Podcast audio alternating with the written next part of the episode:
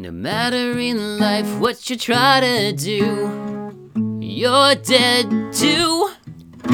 Hello, and welcome to You're Dead Too, the podcast about our shared inevitable demise. I am your host, John Toyson, and joining me again this week on the program is nobody. I am continuing my deep dive into funerals, the practicality of them, what they mean to us as a larger concept, and why we do them at all. So this week I wanted to look at um, some more of the what's the word? Not requirements, but the um, demanding nature of them that the the element of funeral that requires satisfaction. And i'll explain that further as i get to it. But before that wanted to say if you've got any questions comments thoughts feedback uh, things to share things that you thought would be relevant to the podcast that you think i should uh, respond to or read to i would love to hear it. Send it to you're dead too at gmail.com, just spelled like the podcast title, Y O U R E D E A D T O O at gmail.com, or find out or uh, reach out to me on Twitter with at You're Dead Too on Twitter or Instagram. I'm available either place. Happy to engage and hear what I can. I know that it's uh, asking for trouble just reaching out to the internet as a whole, but I would like to find out more about my listeners here. Um, additionally, it's fall here. Um, the world has quickly turned over from summer and it feels like everything is just kind of cold and gray and dank and kind of like ugh, it's it's October and it's just kind of been raining for 3 4 days here in a row. And it just already feels so halloweenish which I need to be very careful uh, as I get too excited for that because I in the past um, if I like jump both feet into the pool into Halloween, I just really can get burned out on it. Like too much morbidity and too much uh, grim and freaky, scary stuff that like becomes overwhelming. And by like October 20th, I'm like, man, I just want to watch some cartoons. I think I'm just stressed out. So I need to make sure that I'm like tempering my expectations and not going too crazy with Halloween. That being said, it is my favorite time of year. I love everything a little bit spooky. Um, one of my favorite things to do is go to like so Valley Fair is an amusement park near here. When they do their Valley Scare when they turn it into a fall um, you know only open at nighttime kind of eerie spooky amusement park deal that they'll have you know a, a hay rides or not hay rides uh, hay maze to get lost in and they'll have people jumping out at you and then they'll do um, they'll still have all the rides that uh, roller coasters that are going that you can ride and it's totally different riding them at night and uh, in the dark and in the cold, and you just get such a different perspective of what an amusement park is when it's like that. I, by the way, have not done this in several years. I say it's one of my favorite things, but I mean, it's one of my favorite memories because I'm frankly just getting old and I have a child and I can't just uh, pick up and go and do this kind of uh, goofy stuff at the drop of a hat. Time is a commodity now that I don't have as much of. But I will say it was super, super cool and fun to do that when I was younger. Um, and one of my favorite memories was I was at uh, Valley Fair with um, my wife and all of our friends. We were um, just, you know, a bunch of young people without kids, uh, having some drinks and going to an amusement park and running around and doing haunted houses and riding some of the rides. And at one point, I got separated from the entire group, and I was walking through an area that had been made up to look like a cemetery, and the fog machine had just been running and running and running undisturbed. I mean, like there was no breeze to push everything along, so it was just super, super foggy and super, super uh, atmospheric and creepy and just packed. You couldn't see, and I kind of knew where I was, but I knew my friends were around somewhere. But like I was pretty sure that there was nobody around. It was quiet. I could hear the sounds of the amusement park on the far side of the park, and out of the fog steps one of the actors for the park. And when I say actor, it's got to be just like a teenager on stilts. You know, it's not anything super uh, high end value. Like, I don't mean to disparage Valley Fair, but I mean, this was not like Cirque du Soleil trained performers. This is young people here working at the park. Somebody just kind of lumbers a little bit out of the fog on stilts. Uh, you know, a vaguely human shape comes out of the darkness and then just moves right back into the fog. And it was the creepiest, creepiest thing because it was just this. Oh, it was just so not right, you know, just uncanny valley of just what is that? Something that was that was human-ish moving out of the fog and then stepped back in, but like oof, man, I just I get chills thinking about it now because it's such an image to just experience and it was this weird private thing that my friends were there and I tried to explain like, you guys, the weirdest thing happened when I got separated from you guys. And I don't think people really like believed it or but it's just it was a cool moment of man, that was so perfect and magic just for me. So I, I really as you can tell, I get excited about Halloween, but I got to just temper it a little bit. Um, additionally, this is I'm approaching all the fun, spooky stuff, all the horror movies and things that I love about Halloween a little bit differently because I have this pop cultural obsession with, uh, you know, thematic things attuned to my own life. Like anybody, I like watching Christmas movies around the holidays. I like, um, you know, spooky movies and Halloween.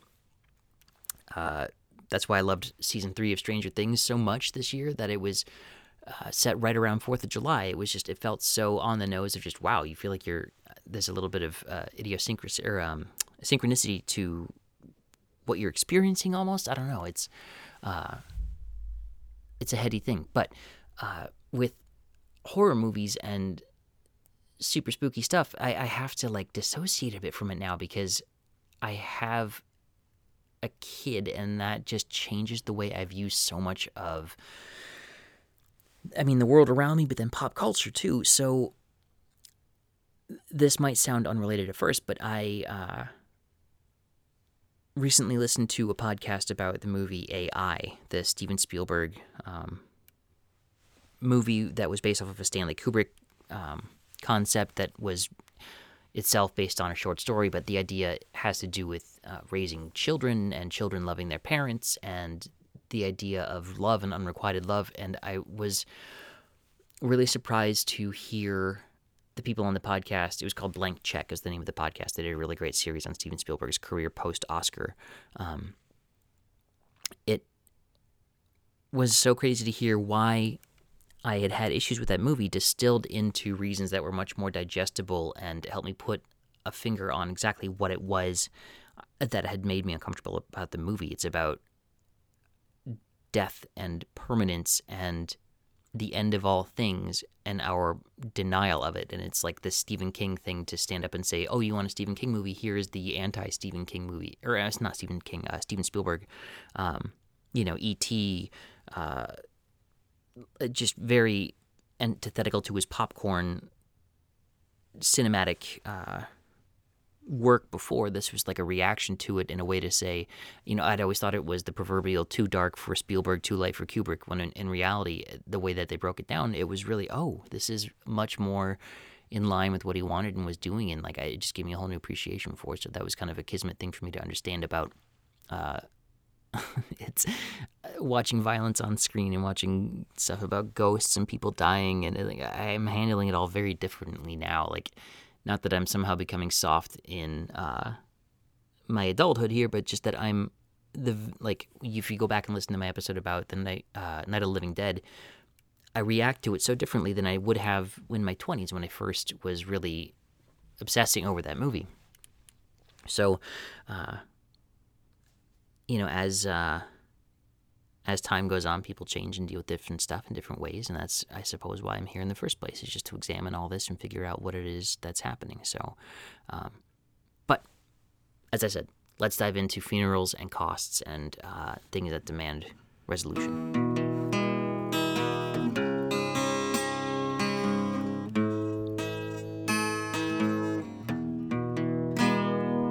Let's put the fun back in funeral what I wanted to talk about this week was something that uh, I've only really thought about a handful of times in my entire life because it's such a strange concept that I, I it was like so abstract. It was mashing together two things in reality that I just hadn't considered going together before. One being a funeral and all of the business notions of what it means to put somebody in the ground, and then two, the economic system laid on top of that, and it just the the combination of those two, the the peanut butter and the jelly of that, are just wild to me. I have such a hard time wrapping my head around it.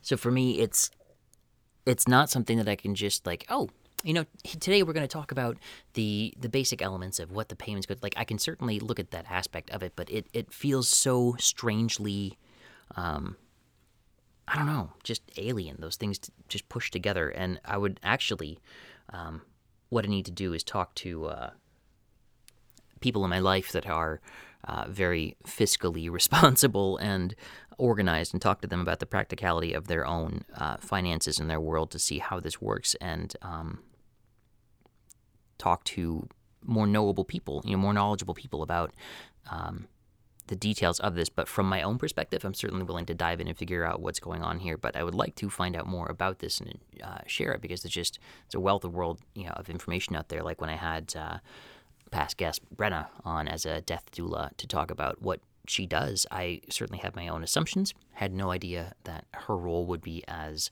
um, in the moment as it is. It's just very diegetic to the scenario of, you know, how she performs to what's anyway. That aside, what I'm talking about today is so what happens? How what happens if you don't participate? What happens if you don't go from A to B like you're supposed to? Um, when somebody dies, the body is taken from point A, wherever it is. Um, it may pass through a funeral home, it may go through an autopsy, whatever happens, but uh, it has to get into the ground. Not necessarily the ground, but it has to go away somehow, capital A, away. Um, typically, it's a burial.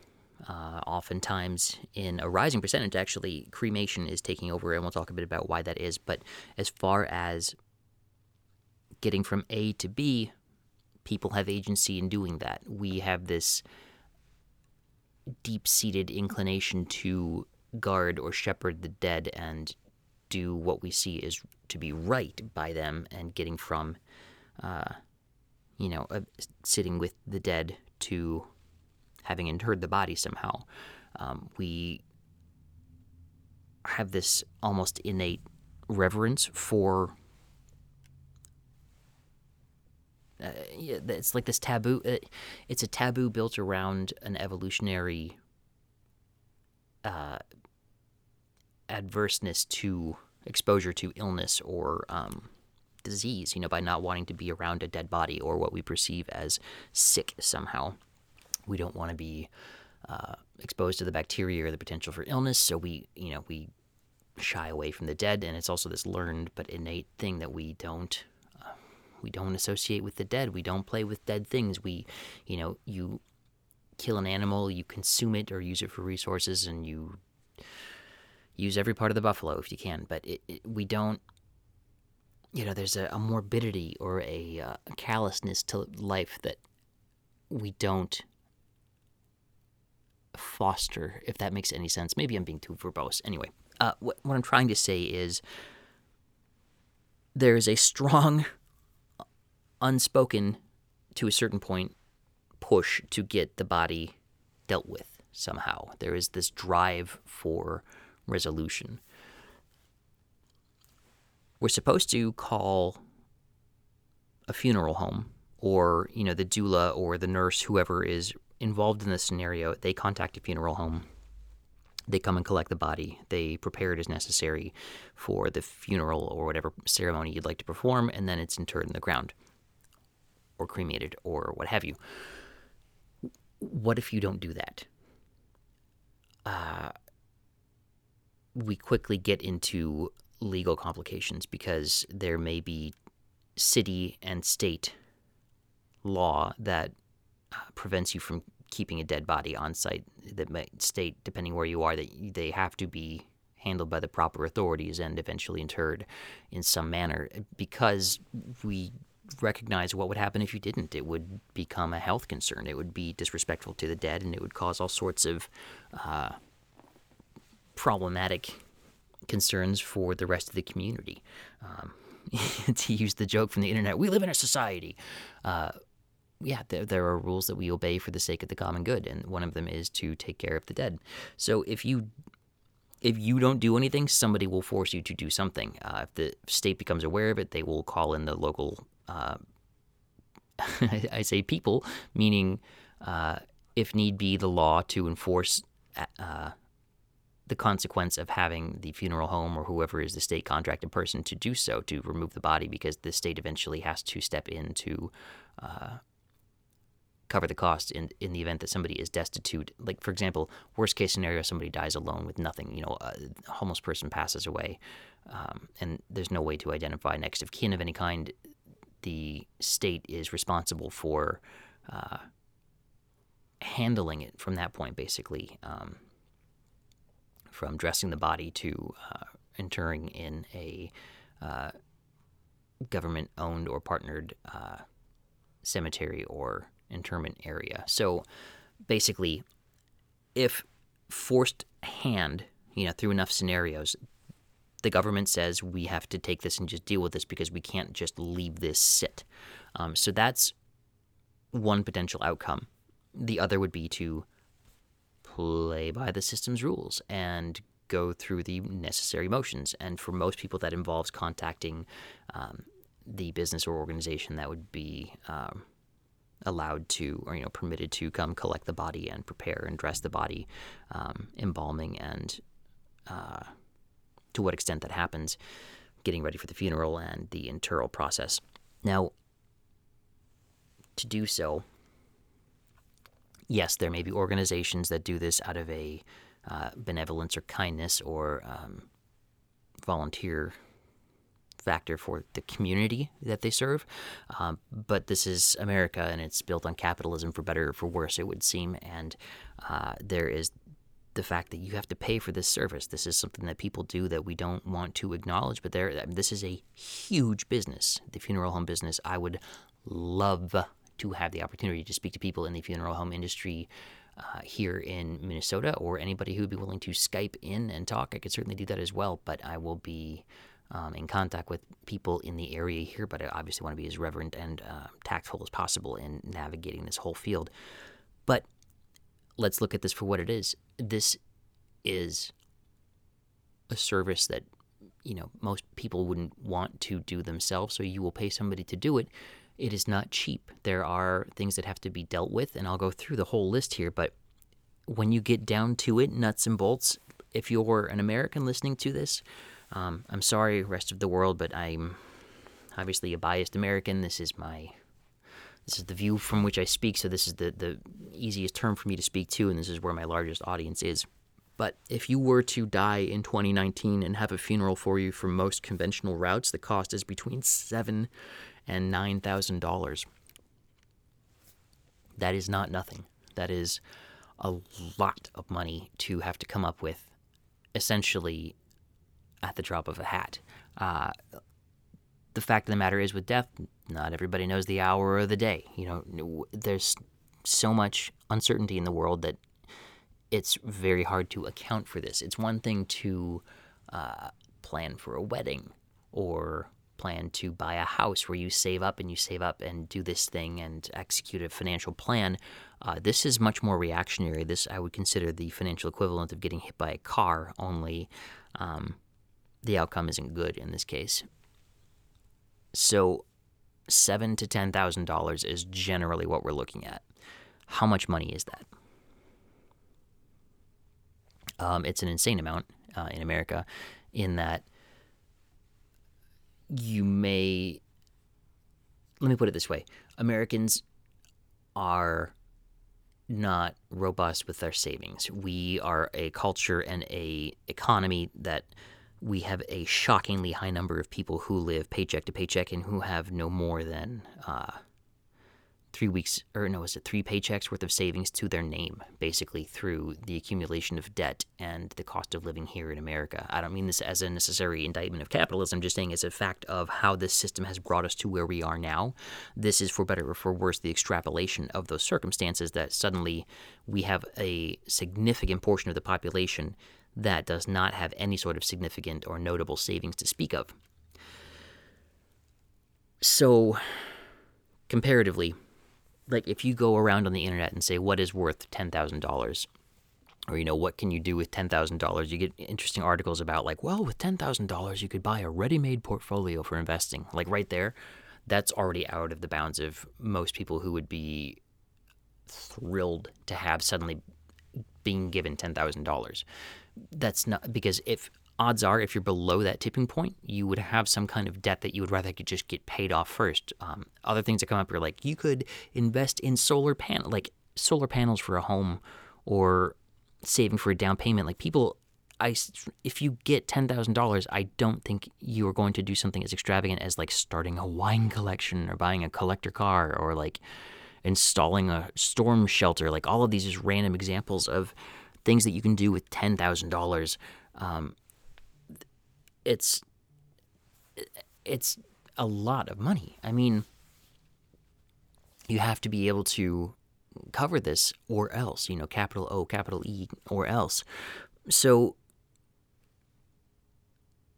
what I'm saying is, people don't necessarily anticipate having to do this, having to cover for this. But thankfully, there is oftentimes insurance when somebody passes away that can help to alleviate uh, this debt. Now, certainly, I'm not saying that like it just falls to one person. Obviously, families will often work together to cover the cost and split it up and um, have you know proportionate or whoever can cover their part of it. Um, people oftentimes, you know, we. Despite our worst inclinations, we still manage to somehow take care of ourselves as people. Um, but oftentimes, as well, we turn to the windfall from insurance to cover the cost of it and basically just carve out a portion of whatever estate somebody leaves. And when I say estate, I don't mean like, oh, the Buffingtons are coming down from the Hamptons this weekend to talk about. I mean estate as in whatever property and value and assets are um, in, considered in the possession of the person who passes away. It, that is then uh, handed down or gifted or uh, disseminated to the the next of kin or the inheritor you know, this is, I'm not a lawyer, so I'm a bit, uh, you know, out in the weeds here. But to that end, you know, if if there's not the actual liquid asset to cover what would be required for the funeral, um, for example, if somebody does not have the funds to pay, there may be some kind of liquidation set up, or like if the state has to eventually step in and cover the cost of payment, they may um, require uh, their like portion of the assets, whether that's seizing and selling or auctioning. Like there are ways for the government to, unfortunately, and not I mean, only unfortunate in that it's not the most romantic, kind-hearted thing, but like there, there are ways for the government to recoup their fees for this. Um, in the case of insurance, there's also like end of life insurance, generally we're talking about an actual life insurance policy and not an insurance policy specifically for the process of dying but that is also a factor that i should talk to an insurance agent about. So if you're an insurance agent and you've dealt with this before please write in let me know. I would love to find out more and help people think that maybe i'm less of an idiot while i talk like this. So what are these costs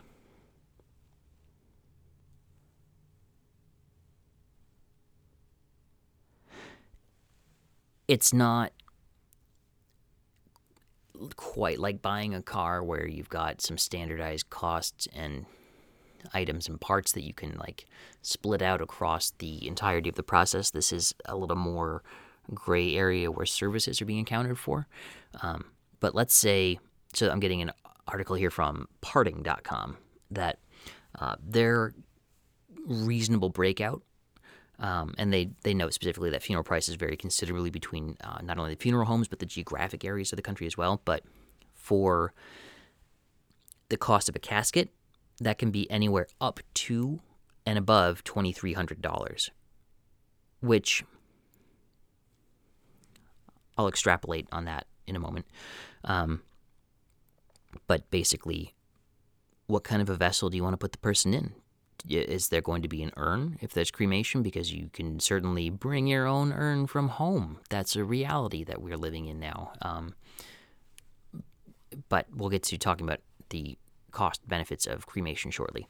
Uh, so, casket, Uh, there's embalming cost, which is not only the chemicals involved in doing so, but paying somebody to do that, you know, the hourly wage, the cost for using the funeral home and the actual funeral service itself. So basically, you're renting a space and having a thing there. So any like, you know, it's an odd thought, but it's a venue for an event.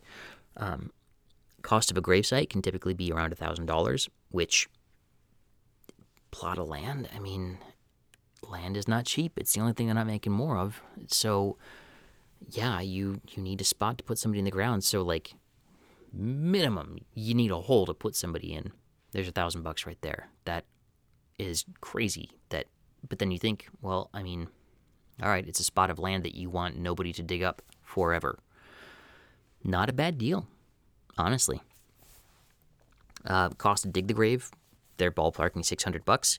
Uh, that's either somebody doing it by hand, which I kind of doubt, although there are certainly places where that still certainly happens, but typically done with a, a backhoe or an excavator or something to uh, dig out using a machine, obviously done well in advance of the actual ceremony, so that's hidden out of view so people feel that it's a much more tasteful and respectful thing. Uh, cost of a grave liner or outer burial container, uh, they're saying is $1,000, which I'm guessing that is specifically meaning the, um, like it, like it says, the grave liner. It's, it's a cutout piece that you know ma- skirts or masks the the presence of the cut earth, or, you know, the disturbed earth that the person is going into. It it kind of creates the illusion of oh, this is a clean doorway into the ground rather than a hole that we're putting somebody into. Um, cost of a headstone is fifteen hundred dollars. Again, could be lower, could be higher depending on what you're doing, but you're erecting a stone that's supposed to last hundreds of years if possible or as long as possible. So it's it needs to be permanent, and there's a cost to that. Um, and then the fee for the funeral director services, which uh, that's you know the, the person in charge of all of this, directing you through the process and orchestrating this, so you don't have to worry about line iteming, line iteming for formaldehyde while you're grieving the loss of your parents or somebody. So they're they're handling all the nuts and bolts of it and being entrenched in it every day. They're saying a reasonable cost would be fifteen hundred dollars, but again, I don't have direct firsthand experience with planning a funeral, and I'd love to talk to your funeral director about more of this. But with all those things lined up, the total costs are approximately $9,000, and that's just for the main items.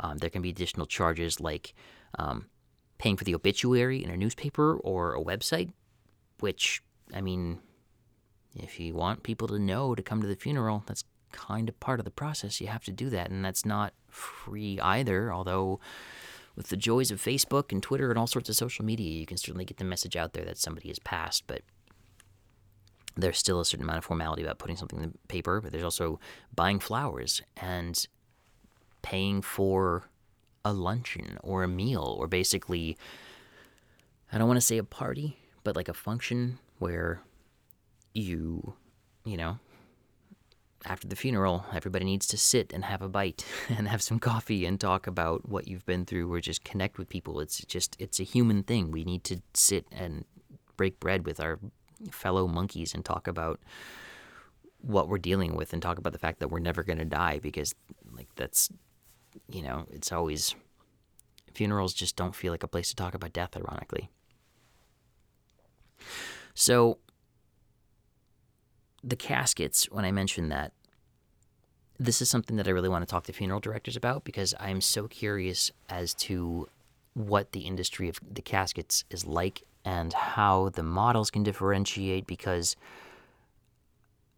it's like it's not unlike a bed in that you know you need the function to be that you just lie down on it and then they close you in with a door. Um, so, what could possibly be expensive about that? You know, with a bed that you sleep in, I can certainly get that, like, oh, there's technology used to manufacture this and engineering the best kind of comfortable mattress, but like, the function here is so different. It's not for restful sleep, it's for eternal slumber. Like, this person is getting in there and never coming back out, and you want it to look stately, I guess. So, it's not like a shameful way to go out? Is that what that is? Like that just seems so insidiously I don't know. Um cast like of just wanting to uh, like I don't know. It's I'm not somebody who was enthralled by the physical and ostentatious trappings of the Catholic Church when I was attending services there. Like it just I don't understand the I mean, I can get the drive to create something beautiful for the all powerful and I know that that's not just a small statement to gloss over, but the idea that somehow making things more ostentatious or more austere for God, I just that just is so bizarre and counterintuitive for me. Like I just I'm so fascinated by it. I'd love to hear from people who feel that it somehow serves a purpose, but I, I just beyond having a you know and I haven't I haven't personally had to bury anybody. I've still got both my parents. I've got well, I have no grandparents, but I wasn't involved in you know picking out caskets. You know, I haven't been the one responsible for this. So I can't speak to the process, but you have to make choices about a what will this person fit into. I know that this is a, a, rising problem, or this is a an emergent problem in America that we have to have extra large caskets because, frankly, people can't fit into them. This is just the practical reality of uh, the larger American is that we have to have extra wide coffins. I don't say that as a as a, a disrespectful thing. Like that's just the practical reality of. Uh, people used to be a lot smaller. Now we're a lot bigger, and that's part of the problem is that's you know there's a normal um, parameter and then they can deviate from it and the deviation costs extra for accommodation. Um, but I'm, I'm just i'm so curious about what the like the levels of casket what the the differentiating things are. Like it, it can't be you know there must be a minimum acceptable threshold for safety protocol to have it like sealed and properly uh, put in. Uh, my understanding is it's cement lining for uh, burial sites, but is it really just the cosmetics? Is it really just the eyes that you're that you're appealing with with a more ostentatious casket? Like I don't. I don't imagine myself having strong opinions on what I would like to be buried in, just because I, I assume it'll be some kind of atomizing radiation blast from World War III or IV, optimistically, uh, taking me out. But it's just, uh, yeah, it's it's weird stuff. So, what I find so interesting about this with what's going on in America at the current moment is um, and you're seeing this across the planet too, frankly, the notion of workers' rights. What are, how do we handle a capitalist society that doesn't seem to be taking care of the least of us? And that seems to be a real dividing point for the coming uh, political campaigns that are ramping up for the 2020 election in America. Um, you know, to, to put a real timestamp on this and give a give an actual moment in time here. Um, but it's interesting to see how um, insurance being tied to your employer in this country puts this interesting spin on what you can and can't do in the event of somebody's death. Like companies give grieving time you know, I have had people pass away where the company says, well, you get this amount of days for this relative. I'm like, okay, so they've quantified the productivity of what, you know, the dollars lost would be if I'm not there for these number of days and it's not counted as vacation time. But then having um, your insurance tied in as well, if you have life insurance through your work, you are bound to your employer in such a strange way that it's paying for this. Like it's just it's this weird interconnected system that I'm seeing all of these different machinations of how this affects what societal norms are and why we do things that we do like why protesting in America what's currently going on in Hong Kong there are these massive massive civil protests that have been going on for well over a month now uh, you know nightly violent clashes with the police there that we don't seem to be able to ever sustain anything of that level here in America because our insurance is so tied to our employers that we can't risk being out of work. And maybe I'm getting too far down a rabbit hole for this podcast. I don't mean to get political on it. I mean to just look at this from a sociological human perspective of what this means, but it's really it's this is what I'm referring to when I say what these kind of unintended consequences are. It's what happens when we examine these things. How do we how do we examine them when it's so difficult to decouple from them and step back and see how they actually operate? So that's why I'm just I'm so curious how just the cost of the funeral has this effect. Like there you know, people there's a phrase everybody's two paychecks or two disasters away from tragedy where there was I saw some clickbait headline about a woman who is this wonderfully trained singer, a homeless woman who she had been a classically trained musical performer, uh, vocalist and violinist, and due to medical bills, she lost everything and was on the streets, and she lost her ten thousand dollar violin. Like, it's just another tale of somebody who you know, for want of a nail, you know, they lose their kingdom. Like that's that phrase meaning for want of a nail, the horse would have kept its shoe. If the horse hadn't bucked its shoe, the king wouldn't have fallen off the horse. If the king hadn't fallen off the horse, he wouldn't have cracked his head. The prince wouldn't have inherited the kingdom, and the kingdom wouldn't have gone this like the all of these extrapolations from what happens out of what we don't think of as a significant choice like what insurance policy to sign up for when you start a new job, uh, or what your new benefits are for the year, what kind of effect they can have on the grander metaphysical implications of well what do we do with grandpa's body well his you know his job didn't cover this so we can kind of only do this or you know like his insurance through work was lapsed because he didn't sign up for this policy like there are just so many twists of fate that can change everything so i'm just so I just have so many more questions. And so I, I thank you for sitting and listening with me as I dig further into the practicalities of funerals and what they are. But uh, I really just wanted to kind of un- uncover the cost there of what this is. So if you are a funeral director or if you know somebody in the funeral home profession, uh, please put them in contact with me and put me in my place and help me understand what all this means. I don't mean this at all as an indictment of the funeral home industry. I'm just genuinely so fascinated by like in my previous life, I was a mortgage banker, and to be able to explain to people what all of the line items on their mortgage applications were about gave this weird sense of knowledge and power when in reality it's, you know, kind of an unromantic, like, oh, it's a document that you're signing. But being able to just explain what those things are, it's like speaking code. So, what I'm saying is, I want to learn. Uh, so please help me learn and be less dumb in your ears. So, thank you for listening, and I will see you guys next week.